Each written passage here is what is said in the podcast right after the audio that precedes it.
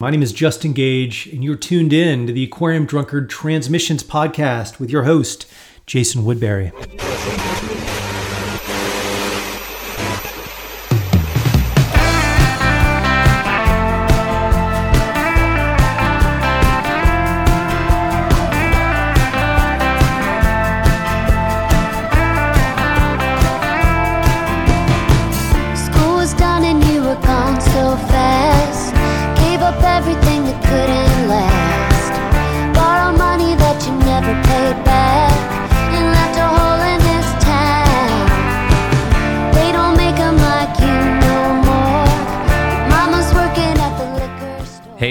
Welcome back to another episode of Aquarium Drunkards Transmissions.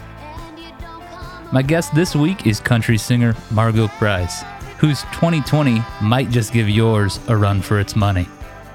Last year, she had a baby, her husband Jeremy Ivey contracted COVID, and her house got hit by a tornado.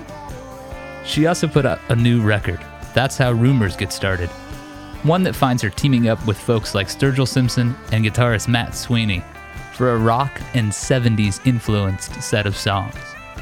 We talked about that new record, as well as her radio show, Runaway Horses, friendships with artists like John Prine, Willie Nelson, and Jessi Colter, and speaking up in an industry that often punishes it, as well as uh, we get into her forays into the legal cannabis business. It's a pretty great episode. If you enjoy this show or any of our episodes, uh, go ahead and share it with folks. We count on your word of mouth. If you want to take your support a step further, check us out on Patreon. Okay, let's head in. Here's my talk with Margo Price. I'll speak with you more on the other side.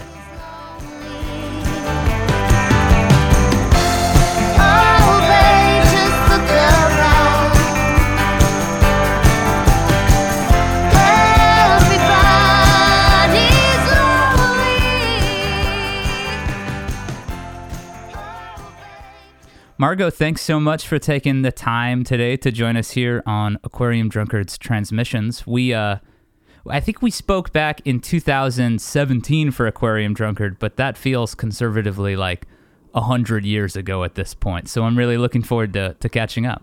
yeah yeah that was uh that was a different lifetime that was the before times The before times, yeah, it's funny that people are calling it that, but uh, but I think also accurate. yeah yeah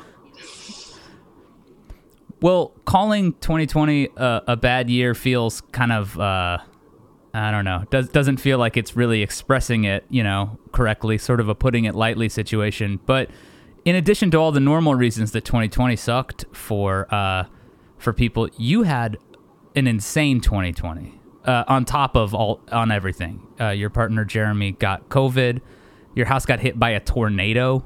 Uh, one of your mentors, John Prine, passed away, uh, and all of that while you're putting out a new record and you've got a new baby and you know two young kids at home.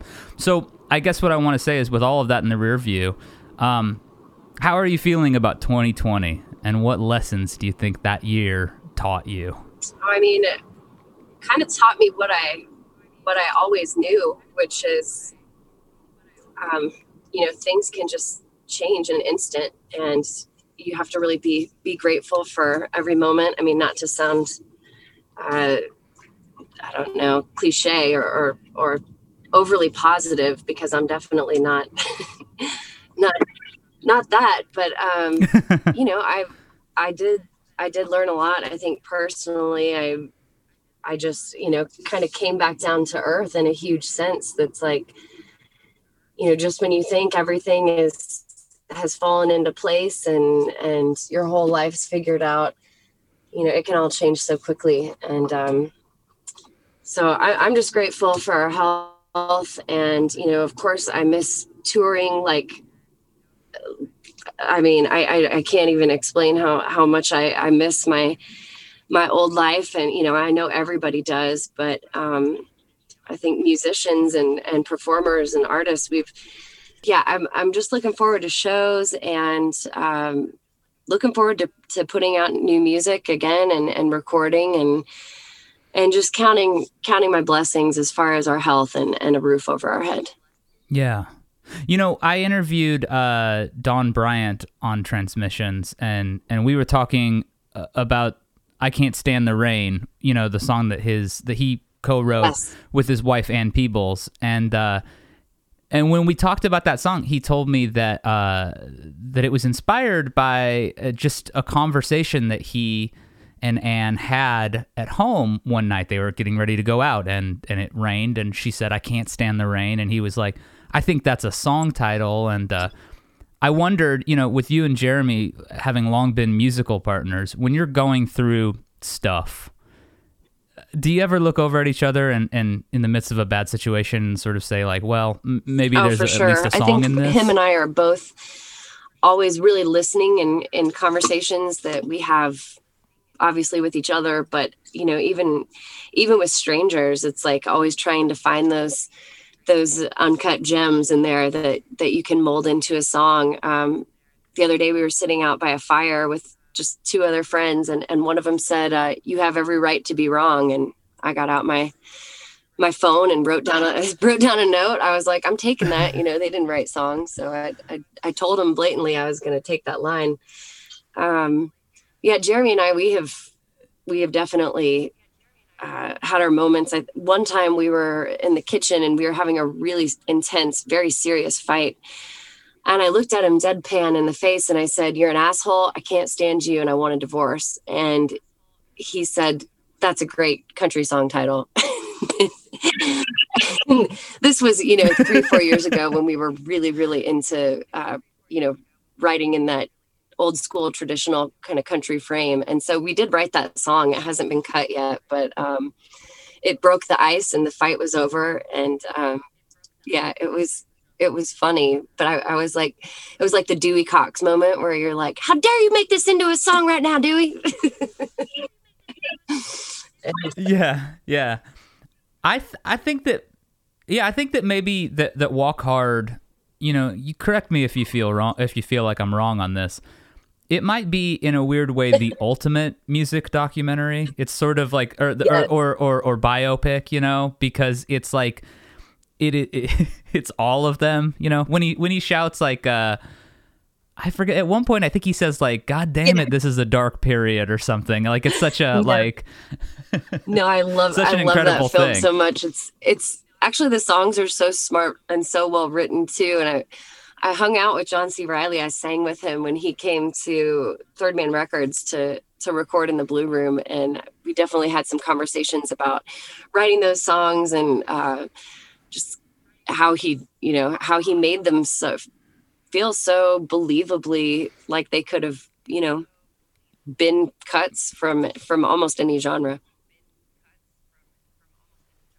Yeah, yeah, no, no, no, absolutely. Um, but yeah, I have to imagine that be, being in a creative partnership, you know, it's like you you both are, you know, as songwriters, mining your own lives for songs, and then, you know, I just think about how interesting and, uh, I don't know, generative it must be to share yeah, that I mean, with you with know, a partner. sometimes it's it's it's great because we we nourish what the other person's doing and and really add to, um, you know, when we're co-writing a song together, it's like it's so natural and perfect. And then other times it's like, oh, we both have stuff to do, and you know, you're kind of like fighting for.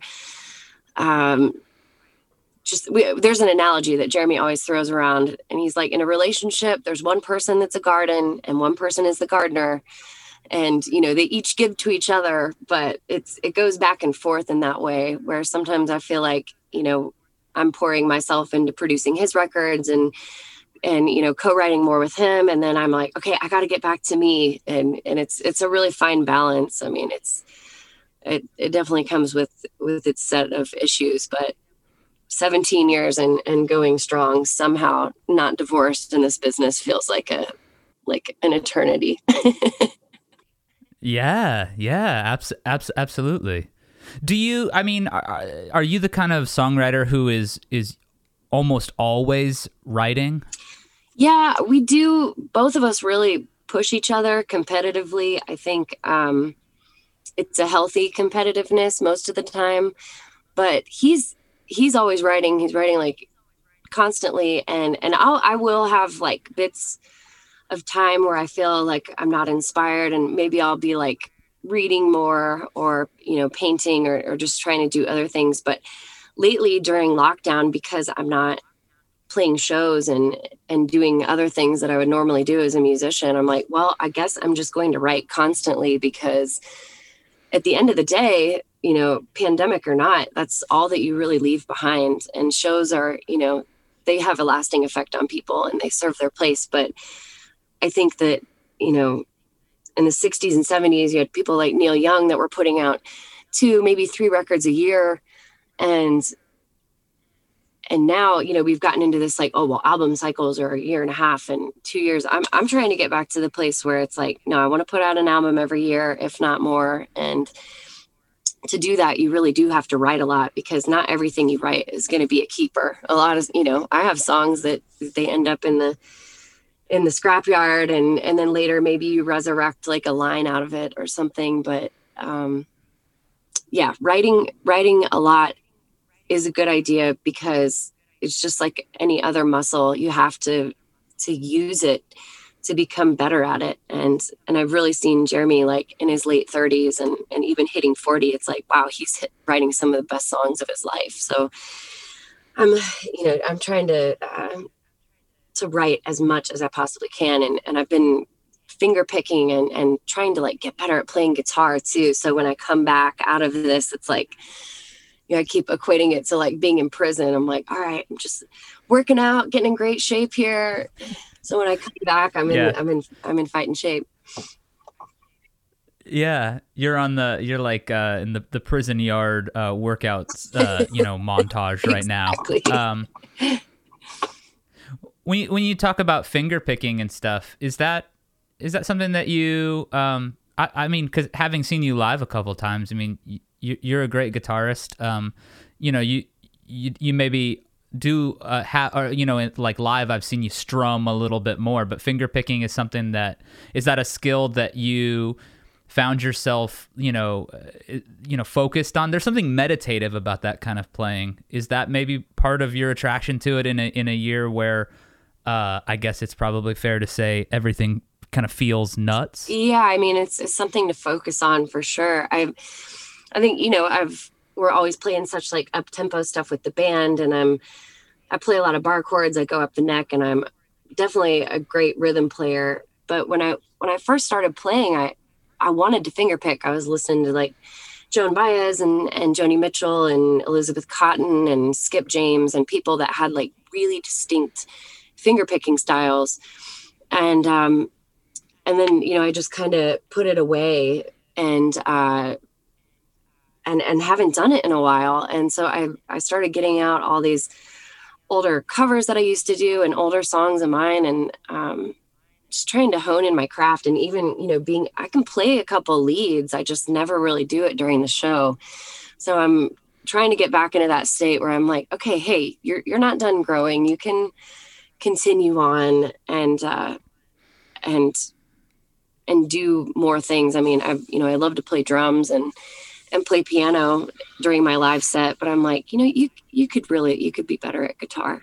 So it's something I've been trying to to dedicate a little bit of time to every day, and uh, and just get back into it because I I definitely kind of fell out of out of love with with doing it for a while there.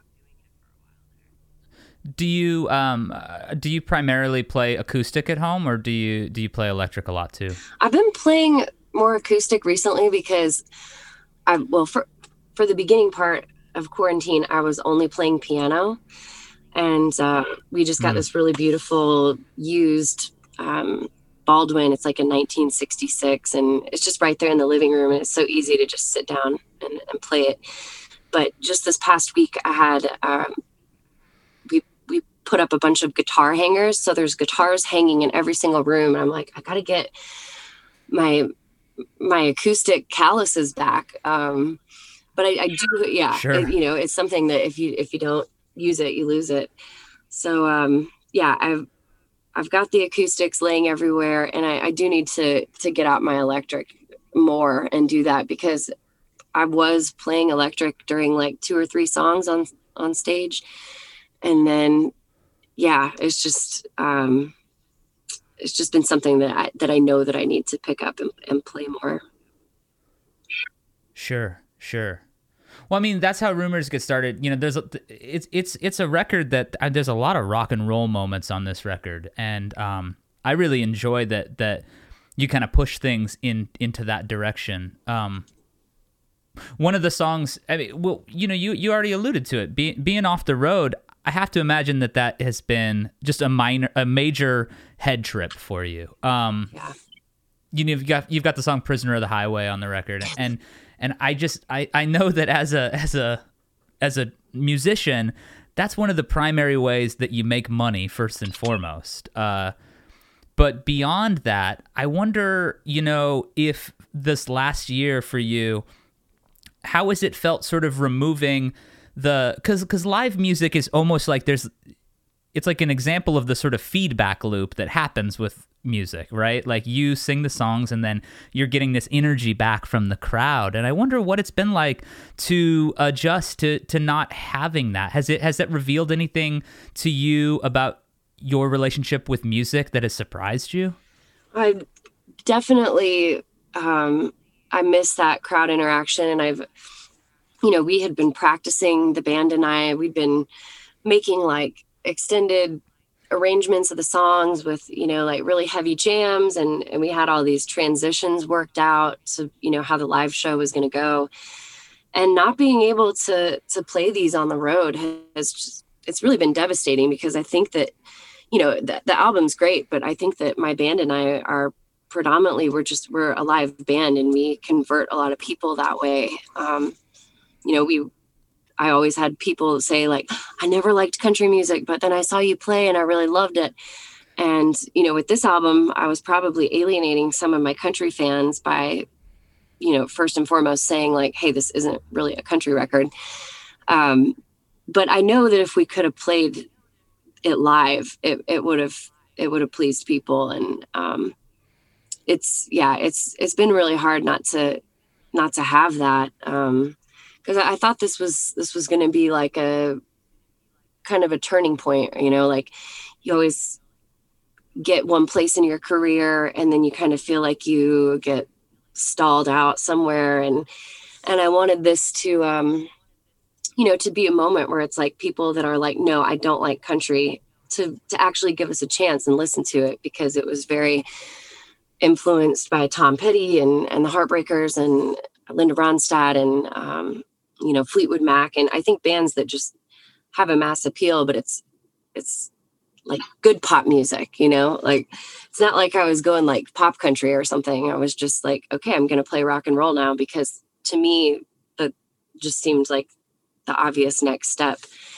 Um, but it's yeah, it's been weird to to just kind of put the music out there and of course, you know, the fan support and reaction has been great. Um, but there's just something that that playing live it you know is just that human connection that i think everybody's really missing whether you're in the audience or on stage i mean I, shit i miss going to shows and oh, and Oh, yeah. yeah. seeing people live it's it's it can be a really spiritual experience Well, yeah, absolutely. And it's it's been weird to not have that. It's it's I mean, live stuff is just there's there's this feeling of catharsis, you know, and the physicality of it.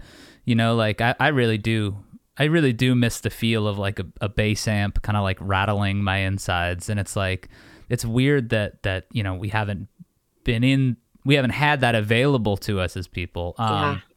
but but fr- from your end, I mean, I have to imagine that it's it's it's it's even it's even stranger, you know, especially because you've had all this time to to to think about songs and and you had a record that you really were expecting to uh, turn some people's heads. Did you you know you, you mentioned that there was maybe some you know consideration to alienating country fans or, or, or turning them off at all? Was that something you had really was that something you worried about?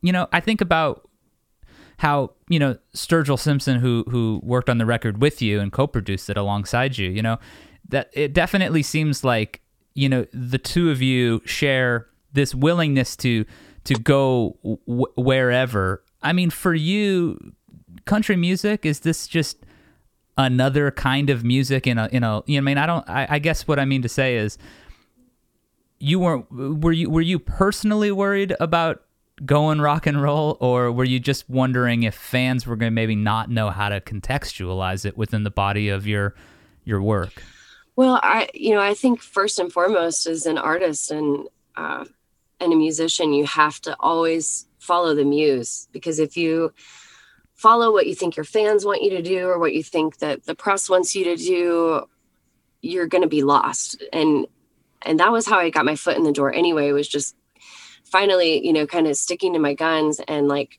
just writing from the heart. And i i just look at artists like you know like i said uh, linda ronstadt where it's like she sang mm-hmm. country music she sang rock and roll she even did you know canciones de mi padre which her label yeah, incredible. Her record. label didn't want her to do it, and it was wildly successful. And then you've got, you know, like I said, Neil Young, and, and Neil Young plays like thrasher punk shit, and then he's also like writes these really tender, like folky country songs. Um, yeah, and so you know, and I, I feel like I had the kind of fans that were because I was signed to Third Man. It was like they weren't maybe country fans anyway; they were rock and roll fans that were converted to country. But I know that there was a large body of my fan base that, you know, found me and saw me as some kind of like, you know, savior of of country or like one of these um revivalists that like had to stick into that genre for their entire life. But it's that's just not who I am. And you know, even somebody like Dolly Parton, it's like if she wouldn't have crossed over and and you know done pop music or you know islands in the stream, whatever, she would not have the lasting um, appeal. You know, it's like that's like build, right. yeah, building yeah. a legacy versus like staying. In, I mean, and, and country music is like it's at the height of its popularity. You know, the last like three four years, and I think it maybe scared. Um, yeah, I'm with Loma Vista now. I think maybe they were kind of like, well, wait, we signed a country artist. Like, aren't you going to put out a country record? And so, you know, I think it, it makes uh, the suits nervous sometimes when you say you want to change something yeah. because they're like, well, you've got a formula and it's working and we've done the numbers. But uh, yeah, I, I think you've right. got to go out on the edge and make yourself uncomfortable to to keep it interesting. Like I just I see certain artists that like just make the same record over and over with the same producer and the same band. And it's just like god aren't you sick of listening to it? Cuz I am. Well yeah absolutely. I think about you know somebody like Willie Nelson who you've worked with so much right? And and here's a guy for whom he's interested in in music he's interested in jazz he's interested in blues He's interested in country. He's interested in good songs. Right. He doesn't seem like he cares about the about the, the name on it. And I find that there's something that happens. It happens with you know all genres, but man, within the country idiom, there is such an emphasis pay, placed on you know whether or not something is country ah. Or isn't. And I have to imagine that must frustrate the fuck out of you as an oh, artist. I mean, completely. I've, Jeremy and I have had this conversation before. There's a, I will, I will keep the person nameless, but there's like a, a t-shirt that this artist put out that said, that ain't country. And it's like, okay, well, it's the blues. Like, do you like the blues? It, okay, it's Etta James or, you know, it's Aretha Franklin. Yeah, it ain't country, but it's good. And there's like this whole, these purists that are like there's two kinds of music country and western and i'm like no they're like first of all country is derivative of blues is you know derivative well, yeah they're, they're all yeah and yeah, yeah and there's bad there's bad rock and roll and there's there's bad country music and there's great rock and roll and there's and there's great country music and you just have to find people that I think I'm I'm trying to think who it was. I think it might have been Sam Cooke that said like, I don't judge whether the voice is good. I judge whether I believe it's telling the truth or not. And I'm paraphrasing very badly, but yeah, no, no, I I yeah, completely. And I do think that there's something I, like anybody who listens to this podcast knows that there are these moments where I I try to ask a huge question and then I, I get bogged down like halfway through and I lose the trail. So I'm going to try not to do that right now with you. um, but I do, but I do think that, um, I do think that that emphasis on what is or isn't is sort of, um, I think, I think it illustrates a little bit about the the kinds of I think it, it illustrates something about the way people think about the world very often, yeah. which is that that that people very very much want to be able to say this is what I am and this is what I do or this is what I like or this is what I think, you know? Um and I think that country is one of these things where first and foremost to your point, country and blues they they weren't different things at first. They got called different things so that the very first record labels could market to, uh, you know, a, a, a, white audience or a black audience, you know, more than anything. Exactly. Um, and I think about that and I think about how this music comes from the same place, the same wellspring, you know? And as an artist, I mean, I think like on this record, exactly like you said, you know, there are these like Fleetwood Mac moments. And then you think about Fleetwood Mac, who were this giant pop band in the 70s, but started off as like a reverent British blues band, you know? And, uh, and you think about all that and you just have to ask yourself, like, just in the same way that I don't want to eat hamburgers every day, you know, uh, you want to have some variety, right? You know, you want to be able to explore. And I think that for someone like you, who it sounds to me like what you're talking about is that the truth telling aspect of it is what you're looking for, really, regardless of the sound. You want to know that somebody's telling the truth. Yeah. And I think that if you're convinced that only certain kinds of people can tell the truth, yeah. Um, you're never gonna figure anything interesting out. You know what I oh, mean? I know. If you're always looking to exclude yeah, yeah. i think I, yeah it's such it's such a insane argument to me because any any country artist that that i really do like they had different influences and you have to be open-minded in order to grow and you know it's like even waylon like he was hanging out with buddy holly and you know uh, you go back and and listen to his early records or like even Dolly Parton's early records, she was doing like doo wop. There's like a song called Busy Signal that is like, it is not country. And everybody, yeah. um, yeah, everybody just kind of, like you said, everybody wants to be like, this is me.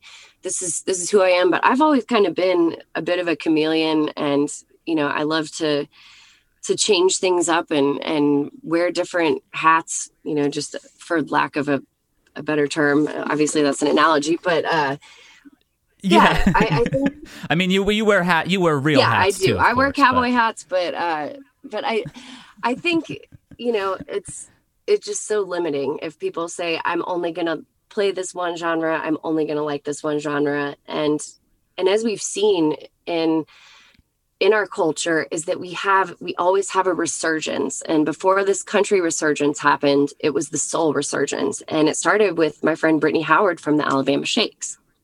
It was like this girl's telling the truth. This is good music. And then you had all these other bands that wanted to come along. And all these other labels were like i'm going to sign them because they're like alabama shakes. Then you had people doing blue eyed soul you know i was even doing it. I've i love soul music. I wanted to be James Brown for a while, you know, and that you've got you've got to you've got to try different things and and bring all those different flavors in to really make something original. And it, it is so hard to make something original because everything's been done. But um you know it's like like you're saying willie nelson like he was obviously really influenced by django reinhardt and by jazz artists and that's what makes his sound his, but he doesn't limit himself to only working with country artists. I mean, shit, he recorded with Snoop Dogg, you know? right, right. Yeah. One of your 2020 projects was that you started a radio show, uh, Runaway Horses. And I wanted to ask you, you know, how you like doing uh, radio. Has that always been a sort of a dream of yours? Uh, actually, not not at all. I, you know, I, I enjoy listening to you know, like Tom Petty's Buried Treasure and and Bob Dylan's Theme Time Radio Hour and and uh, you know, like Elizabeth Cook has apron strings and I it's never anything I envisioned for myself, but I felt like, you know, everybody when the pandemic hit, all my musician friends, they were like, okay, we're doing a weekly live string with our acoustic guitars. And I just, I did not want to do that. I, I didn't want to sit there with the camera pointed at me and like play to a phone. And, right. uh, I don't know. I I love sharing music of of my friends who are you know lesser known and and just you know rare, deep older tracks. Um, that's you know something that I enjoy like finding when you know when I found Bob Dylan's theme time radio hour he turned me on to so much cool stuff so I, it just kind of was um out of out of necessity of trying to like find a way to keep in touch with my fans and and still do something productive but not uh hate myself for yeah just staring at the phone and and trying to put on a live show because feels so sterile. yeah, I take it that the live streams it doesn't doesn't sound like something that you're particularly interested in. No, I mean it's you know it's something that that I've enjoyed doing with my band, and you know I've I've done a couple of them, but yeah, as far as just you know sitting there and, and playing weekly to the phone or, or, doing like a stage it that was seemed kind of like a painful um, process to me. So yeah. yeah, it turned out really great to be able to do, you know, kind of whatever was going on in the world or um, whatever was on my mind to kind of be able to make a little hour long um, conversation with with fans and and and sharing music that people might not have heard. And then we incorporated the the hotline that I started and people can like leave requests or funny messages and and we've been playing them at the end of the at the end of the episodes yeah i i was gonna ask if uh if you've gotten some strange messages on the hotline. I have to imagine that anytime you open it up to the general public uh you know there might be some, some weird stuff. Has anything surprised you or or you know kind of blown you out of the water? Um well i do have uh my my management opens them and kind of censors them because there, there can be some uh, pretty tasteless messages but um, for the most part you know it's it's been great and i and i i've always whenever i'm feeling down i just go into that dropbox and and listen to to the things that that people leave in there. It's a mix of like funny things and a bunch of my friends and and they prank call me on there and so they'll try to do different voices and leave me crazy messages so yeah yeah that's a, fun for all that's awesome do you when you're when you're picking songs for the for the radio show i mean we've already talked about how you're interested in music from all over the map um, do you have sort of a, fr- a framework when you're when you're putting stuff together do you follow sort of like mixtape logic or are there any sort of like uh sort of guidelines that you have for yourself, or is it sort of a free for all? Um, I mean, yeah. When I feel like as I've as time has gone on, I've I've gotten better at at putting thing you know putting the whole thing together. But I just always start with like a theme, and then the songs kind of come come from you know just like gut instinct really um my favorite one that i did was was an episode on John Prine. It was like a, a two part, and it had contributions from a bunch of his, uh, you know, people that were influenced by him and, and friends of him and his wife Fiona. And I had also, when I was hanging out with John several times, he'd be in story mode, and I thought like, man, I just re- really want to remember these these moments, and so I turned on my voice recorder on my phone and you know, it was never anything I thought that I'd share. But after he passed, um, my husband and I were sitting around the fire, and I I pulled up the the voice memos, and I just thought like, you know what, I, I don't think that he would mind if I shared these stories because they were they were really special to to me, and and then I of course got permission from his wife and and his son and they gave me their blessing. So that one and and um, probably three or four other episodes are now up on uh, Spotify podcast. They're a little bit easier to listen to there than in the YouTube format, which I was first doing. Right, right. I th- I think that radio is such an interesting thing, and it and it is interesting that you're talking about this need to to connect with uh with your fans, and obviously with live music off the table, radio is such a perfect way to do that. Did you when you when you first kind of got into music as a young person, uh, was it through through the radio? I mean, were you the kind of person who would make you know, have a yeah. I, I remember recording songs I liked off the radio onto a, a cassette. You know, was that sort Yeah. of something that you some something you were into as well? Oh, for sure. I I definitely made mixtapes on a like karaoke two deck tape recorder that I had.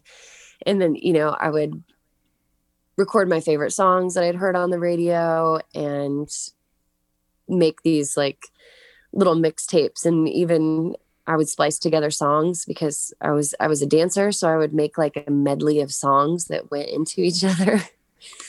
That's And I- awesome. yeah a lot of it was bootlegged from the radio. Um i mean this you know the that's where i heard tom petty for the first time and um so many so many artists. I mean there was obviously a lot of bad stuff that i had to weed through and a lot of what was going on in the 80s and 90s i i didn't really connect to but i you know you could still even turn on the oldies station which my dad listened to.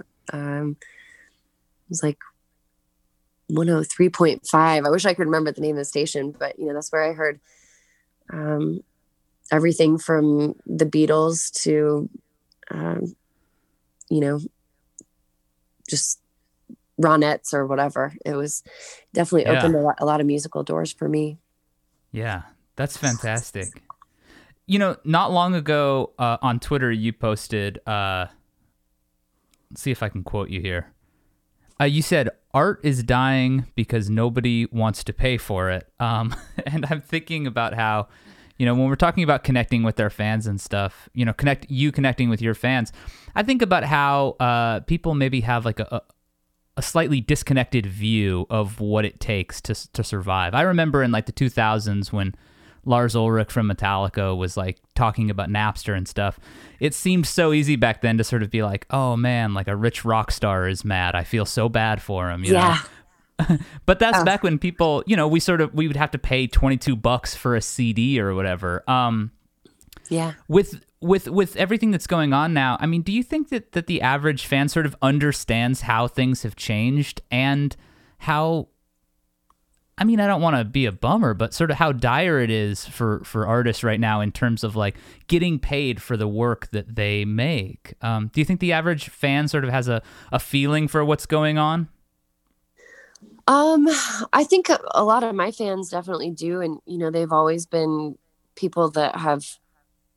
I mean, I sell an insane amount of CDs and records for an artist today, and um, you know that's not to say that a lot of my fans don't also just listen to my stuff probably on YouTube or Spotify, but um, you know, I I- think a lot of people have tried to support um, my band and I with buying merch and that's the great thing about shows is people you know people come to the show and then they love it so much that they you know they would buy an album and then i would i would stand there sometimes until you know two or three hundred people went through the line so i could shake their hand and sign the record and that's just kind of the old school way of doing it you know? Um i i miss doing that.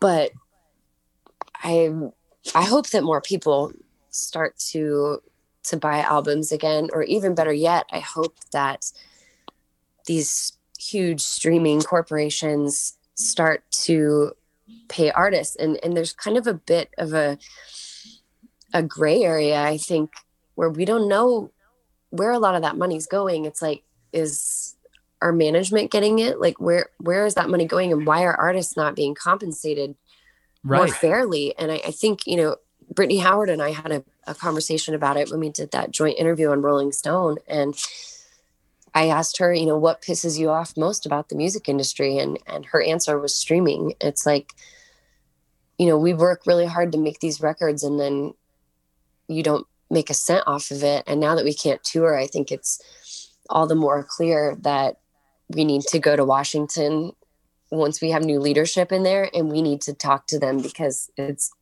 i mean right, songwriters are, are going to die and you're going to see less quality in the work because if there's no money to be made in it no one's going to be doing it right i mean i think about how you know you it's it's often this thing of um, people talk about artistic purity you know and authenticity and all these things and they'll say well you know so and so's not in it for the money. And uh, obviously that that's true of a lot of artists you know? Um, i think we do see right now that there are people who would figure out some way to keep making music even if they can't live off of it.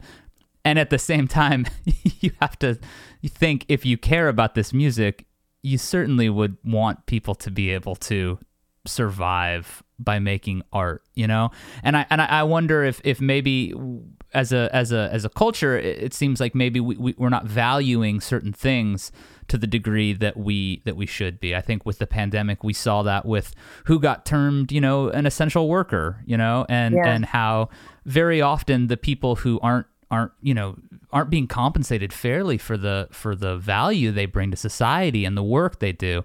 Um, it feels to me like there's just so much. It all feels like wrapped up together you know in terms of where we, we we're not great at thinking about where things come from and i think that when it comes to something like streaming i think in a weird way it's disconnected the average listener from the actual understanding of of what this is. You know what i mean? Like what it takes to to, to make a song. And uh and, and and I wonder if if you as an artist, you know, do, you, do you, you're not uh you're not a shy person when it comes to telling people what you think, you know, whether we're talking about income inequality or civil rights, you know, racism. Uh, you're very vocal over the uh, over the summer. But do you feel like it is sort of um, imperative that artists get out there and talk about the business side of things, no matter how much of a bummer or a drag that might be, in order for things to change? Yeah, I think we're going to have to come together and create like a union. And I think you know for a while, like Neil Young, he pulled all of his stuff off Spotify, and I believe maybe Taylor Swift did the same. Um, but then everybody kind of folds because no one's in it together. If we all just said we're not going to be exploited, it would change. But we're we're kind of you know put into this like you don't have an option because they they base a lot of festival bookings on your Spotify listeners and your Spotify numbers. And I'm like, well, I'm have people that like buy my records. So that is that actually working against me? Um, yeah, I, th- I think, you know, art has always been put on the back burner as a low priority. But if everybody had to go, you know, a week without listening to music or watching a film or reading a book, I think that you realize that it does benefit quality of life. And uh, a spiritual and um, in a spiritual way that you know it, it is hard to put like a tangible price on it. But like i said maybe you know i'm i'm really hoping that after january 20th comes we can maybe put a little pressure on people to you know obviously we've done the save our stages and all the fear of when the pandemic's over we're going to have no places to work so, you know, oh, yeah, yeah, yeah, they're getting relief. But I know a lot of my artist friends are really struggling. And, you know, even my bandmates, a lot of them are, I mean, some of them are doing sessions when they can, but people, a lot of people aren't even recording. So it's like they're going back to, uh, you know, my guitar player, he's, he's painting houses for a living right now. And it's, it's a waste of talent. And it's, it's a damn shame that he, that he has to do that. I'm, you know, I'm, I'm not making money either. So it's just, it's just tough on everybody at this point. Yeah. Yeah, I think that the last year really I think and this is going to air probably just a little bit after the inauguration, so we should make it clear that we have no idea what's going to happen in the next couple days. Uh God, yeah. You always have to cl- clar- clarify everything now like, hey, you know that monumental thing that just occurred, like it happened we after we we, yeah. we didn't know. So we're not just avoiding it, you know. But right. um but I think you make such a good point that like this stuff is spiritually necessary, you know? And when you think about the history of our country, there's a lot of stuff to be very, very. I'm not. A, I mean, I, there's a lot of stuff to be ashamed of in the history of our country. When you think about the stuff that we can be proud of, you know, I think our artistic heritage is like very much on the top of that list. You know, America and this country has has has produced great music. You know, all over the world, great music is being produced, of course. But, um, but I do think that if we don't value that, if we don't put actual emphasis on supporting the people who make the things we care about, you know, and that goes across all industries, we're we're in in deep trouble, you know. And I think we're starting to see some of that. I don't want it just to be you know, I don't want just playlists curated by algorithms. I want Margo Price to make a radio show and play her favorite songs, you know? I mean, uh, and I think that that that there's a big in, there's a need for people to understand uh, that real people are responsible for this stuff, and I think that uh, it's hard. It's hard to to maybe it's hard to have that when we're so separated from each other, you know, in terms of physical physical spaces. Well, and I remember that tweet that you referenced at the beginning of, of this last tangent that we went on, but it was I read a New York Times article that was called like the Great Cultural Depression or something, and it just broke my heart to read it. I mean, I think that art is already in the toilet. I think that most music in the mainstream sucks, and uh, I don't know. I'm maybe I'm just old or jaded, but I you know, I, I said art is dying because no one wants to pay for it, and musicians are dying because we can't tour. And then I said, I think it's it's like the great American novel, but no writers will be around to write about it because they'll all be homeless or dead. And this is right, the day after Christmas, and somebody was like, "Wow, you're positive." I'm like, "Well, this is it's just the truth. I just call it like I see it. Sorry." Mar- Margo Price, uh, not always fun on Twitter. No. Yeah. not happy all the time, not optimistic nor pessimistic, just realistic. Yeah, yeah, yeah. Well, I think about how how you know, especially in country music, and and and I know that that it's important i think that we understand that you you know i don't i don't think of you as bound by the the rules of country music but there definitely is like a, a, a, weird thing that happens with country artists where they're sort of expected to sort of keep it um semi polite if uh i think we're recording this right after a a big viral story about Kris Kristofferson uh, getting mad at, at Toby Keith uh, was posted uh, on Twitter, and you kind of weighed in on that. And uh, uh, oh, yeah. and I think and I think I think about how often, yeah, there is sort of like an expectation placed on country artists to to keep it. Uh, I don't know how to where how to put it. Keep it clean. Don't don't upset the the customer base, which might oh, yeah. include you know somebody yeah i mean it's just like live in white america and don't talk about problems. And even when when certain artists have kind of spoken out about things it's like well you can tell that they've been trained they've sat through their press class and they know exactly how to answer the questions or how to appear to be supporting a cause without actually saying anything at all. And um, i went on the opry this summer and and asked the Opry blatantly to not have artists like Lady Antebellum who were, you know, stealing a, a black artist's name and, and to have to be more inclusive to black artists. And they actually sent me a really nice um, letter and said, thank you know, thank you for saying that. I mean, I haven't been invited back, but I, I went on and I said my piece and then you know, I think a couple months later, there were a couple speeches given at the CMAs, which was an abomination that they even had that event during the time when the pandemic was raging and Tennessee right. yeah. is, is, number one in the world for COVID. But, you know, people were kind of trying to get on there and uh, let's say something, but like not actually say it. And it's, it's because they've, they've all been trained, you know, to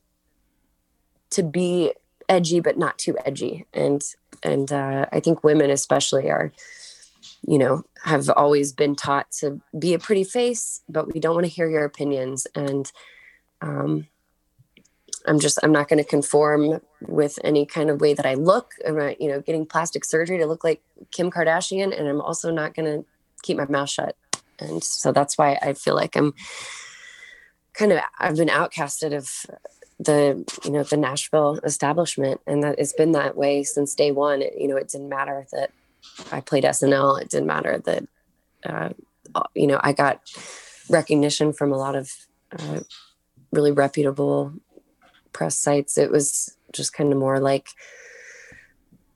well, we we don't necessarily like what you're saying, so you're not invited to the party, and it's fine. Right. I don't like their parties anyway. well, you you- well you were signed to the rock and roll guys label, the guy who never produced a great record by Loretta Lynn or anything like that. Right. Right. Yeah.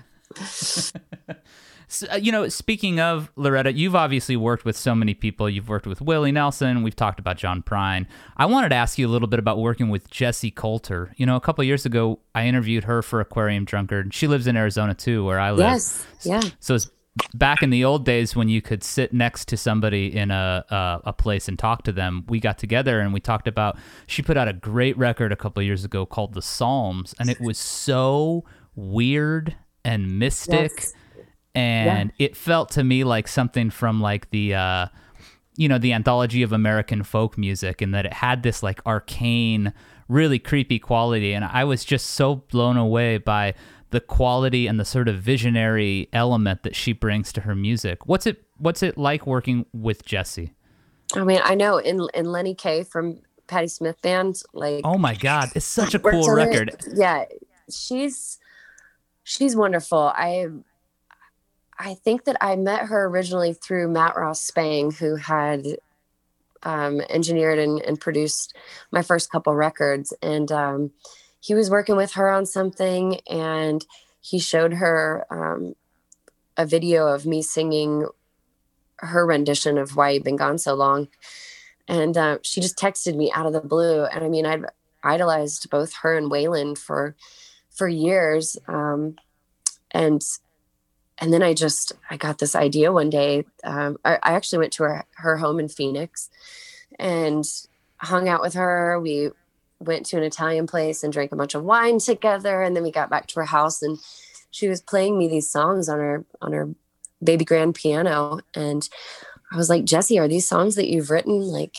recently? And she's like, yeah, you know, some some of them I wrote, some of them I found, and like Waylon had a, a suitcase of of songs that just you know had tons of lyrics. People had given him songs, and she resurrected some of those. And I was like, you have got to record these. Um, I, you know, I'd love to be involved, and, and somehow I talked my way into producing this album. And you know, it's been a couple years in the making now, and I'm just I'm trying to get it out there, and it seems like it's ta- I don't know why it's taking so long, but it's going to be worth the wait. It's it's a really incredible body of work and super inspiring that she's writing songs like this at her age. And I mean, she just played so beautifully and she played and sang at the same time. It was so tied together. We you know we tried to track them separately, but it was it was impossible. She only Mm. could do it um, together where it where it felt you know natural and and and holy and so yeah i can't wait until that comes out we're just trying to find the right home for it and you know all the messy paperwork and the business side has been keeping it tied up Yeah, yeah. I can't help but feel like we've accidentally just uh, griped about the music industry uh, incessantly during this interview. But uh, if there's a if there's a cool Jessi Colter album out there that I haven't heard because somebody hasn't figured out how to get it to me, it feels like worth griping about. Um, what kind of I mean, what what kind of stuff did was was did you guys do together? I mean, was it stuff? Were you playing with her as well? Uh, did you guys do? Did you assemble the backing band? What what was producing like for her? Yeah i um i sang on a couple songs. We we sang together. I picked a couple songs that i thought that she should do. Um it was like a older song of hers and we changed the tempo. Um and i had my band play on it which i had just recorded. That's how rumors get started with Ah, yeah. and, and a session band and and I had not used my band and it was the first time I had not not had them on a record and so it was a really great way for us to all be involved in something and me to like kind of watch as an outsider how they all worked so seamlessly I mean they you know built a lot of arrangements and just it was it was so easy and so fun and they all worship her and she was just blown away by their musicianship and um, it came out way better than than I expected that it could. Um, her daughter and I wrote a song together, um, and it yeah, it's just it's really it's so phenomenal. And I'm I'm like, get this out, get this out now. You have got to get this record out, and and hopefully when everything gets back up and running again, we'll be able to do a little tour together or something where you know my band can back her and, and I'll sing with her. But she's just Ah, she hung the moon. I, I adore her. yeah, that's fantastic. I want to ask you about another project of yours. You you recently have got into the cannabis business, and uh, and I I was I was gonna ask, uh, you know, uh, that's not.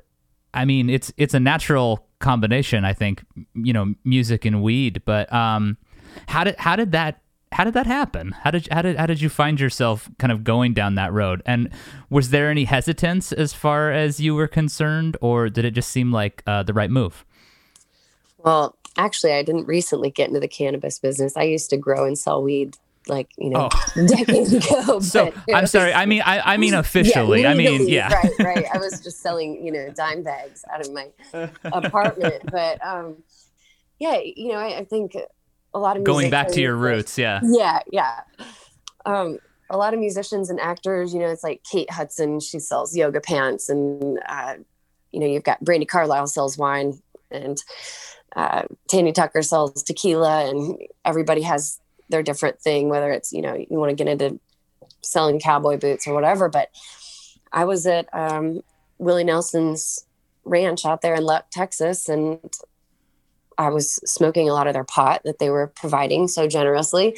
And it was just a high idea that kind of came to fruition. I met some really wonderful growers out in California. Actually, this Native American woman who runs a company called Moon Made Farms, and she used to be a drummer. And then she decided she wanted to get into farming. And she doesn't even really smoke pot. She smokes a lot of CBD, but I, I love the fact that it is tied into farming and that of course like Willie and being connected to Farm Aid and and and those wonderful people the product that I'm selling is really good. It's like, you know, no pesticides, all organically grown, it's safe, even the vapes, like you know what you're getting.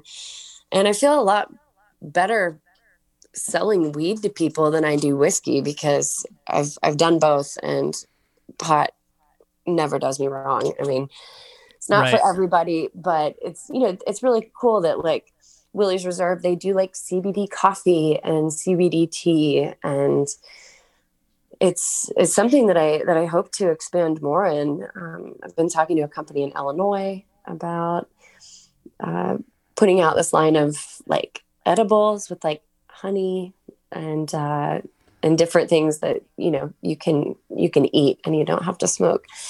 Yeah. But I always joke that you know people are more likely to buy an eighth of weed than a CD. So it's, Yeah. it just only seems natural. I need to be an entrepreneur.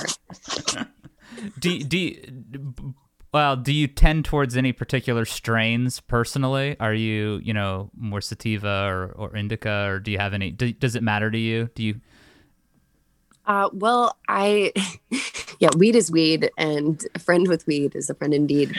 All those cliches. I, I Sure. used to smoke a lot of indica because I felt like it calmed me down, but I have this pineapple sativa that is is grown in California, and it is the best get shit done weed. It's so happy and it's so light. You don't feel like scary stoned. Um, so that is my favorite strain. And I smoke it even before bed. It's like it doesn't keep me up or anything. But um, yeah I also have an indica strain that just came out in Colorado. And I'm, yeah, I'm really happy with the product. It's, it's something that I wish that I could buy here in Tennessee because I think you know everybody is drinking a lot during this pandemic, and it's for me if I get a little stoned, I still wake up in the morning feeling fresh as a daisy and can get everything done on my list of things to do. yeah, the lack lack of hangovers is a nice thing, that's for sure. Um do you think and I mean I don't want to I don't want to uh, paint, you know, the the weed business as some sort something, you know, bigger or more representational than it is, but do you think that that does the fact that people have changed their mind about something that was so entrenched in the public consciousness as this like dirty or bad thing or degenerate type thing does the fact that people have changed their minds about something like weed um, does that give you hope that that people are more open-minded than maybe they're sometimes given credit for? Do you think that as we kind of head into 2021 are you feeling hopeful that maybe things aren't as uh, stuck as they feel at the at the moment? Of course, you know I I want to see the good in people. Um, the riot at the Capitol doesn't give me hope, but I do think you know with people being more open to cannabis and even psilocybin. Um, I think you know it sh- it does show progress from the fear mongering um, reefer madness era of of the olden days. Um, I I do hope I'm like going on to psilocybin here now because that's been really instrumental for me and and taking me out of my depression and allowing me to travel places during during the past year. Uh, it's still a felony and and that is wild. I think that you know we have a lot to do as far as changing laws go. And one thing that i did not want to do as a middle class white woman with a boutique weed line was was ignore the fact that people are incarcerated still for cannabis related charges. And so i teamed up with the bail project and i give a percentage of every every sale to them. Um, I think it's just it's important to raise awareness that there still is a lot of racial injustice going on oh, due, yeah. to, Absolutely. Uh, due to cannabis charges. Um, so that's yeah, that is one thing that weighs heavy on me as you know, as I'm like, oh, smoke my weed. I'm like, God, there people still are locked up for this shit. It's crazy. Yeah, yeah, no, I think that that's that's that's really important, and I think that um, it's probably easier to to not think about that, but um, you know, not thinking about problems is how they fester and have gotten as unbelievably bad as they are right now. So I do, I, you know, I think I think that you're you're right, you know, on the money when it comes to speaking up about this, and uh, and again, like I said, you know, it just feels to me like I, I, I find it so uh, I find it so bolstering and such uh, such a uh, it gives me a, a, great feeling to know that you know you're out there saying the things that you that you believe and that you're not you know holding back on any of that stuff because I think that I think now's the time for these conversations, you know, and now's the time for us to challenge each other's assumptions and to uh, maybe question uh, you know the best way to use our privilege or or whatever you know? Right, i say right. this i say this again as a white guy you know? Well i mean ignorance is bliss. It's it's so true but you know the truth will set you free in in so many ways and it's it is hard to to live in privilege and and not do anything um, about it. So I, I think everybody's making making steps towards um, a country that can hopefully be united again someday. Yeah, yeah. Well, until then, we'll have uh, your radio show to listen to to feel better, and your great records to listen to. So, Margo, I really want to ta- take a, a, minute to thank you for for joining me here on Transmissions. No, thank you so much. I've uh, been a huge fan of Aquarium Drunkard for years and years. My husband and I. Um, both were just like, oh, it'd be so cool to to do something with them someday. So thank you, and uh, hell yeah, see you out at, in Phoenix at Zia. Yeah, at, at some point, uh, we'll all be able to uh, hang out again. So uh, thanks so much, and uh, I hope you have a great rest of your, your day. Yeah, you too. Take care. Thank you, Margo. Yeah, cheers.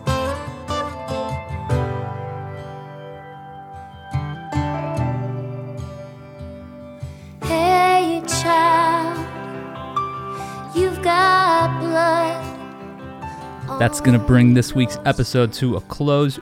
I'm Jason P. Woodbury. I write, host, and produce transmissions. Andrew Horton edits our audio. Jonathan Mark Walls produces content for our social media and video outlets. We've got graphic design by Sarah Goldstein, and our executive producer and announcer is Justin Gage. We'll be back next Wednesday with an all new conversation, another strange talk for these strange times. We'll be joined by Tamara Lindeman of The Weather Station next week on the show.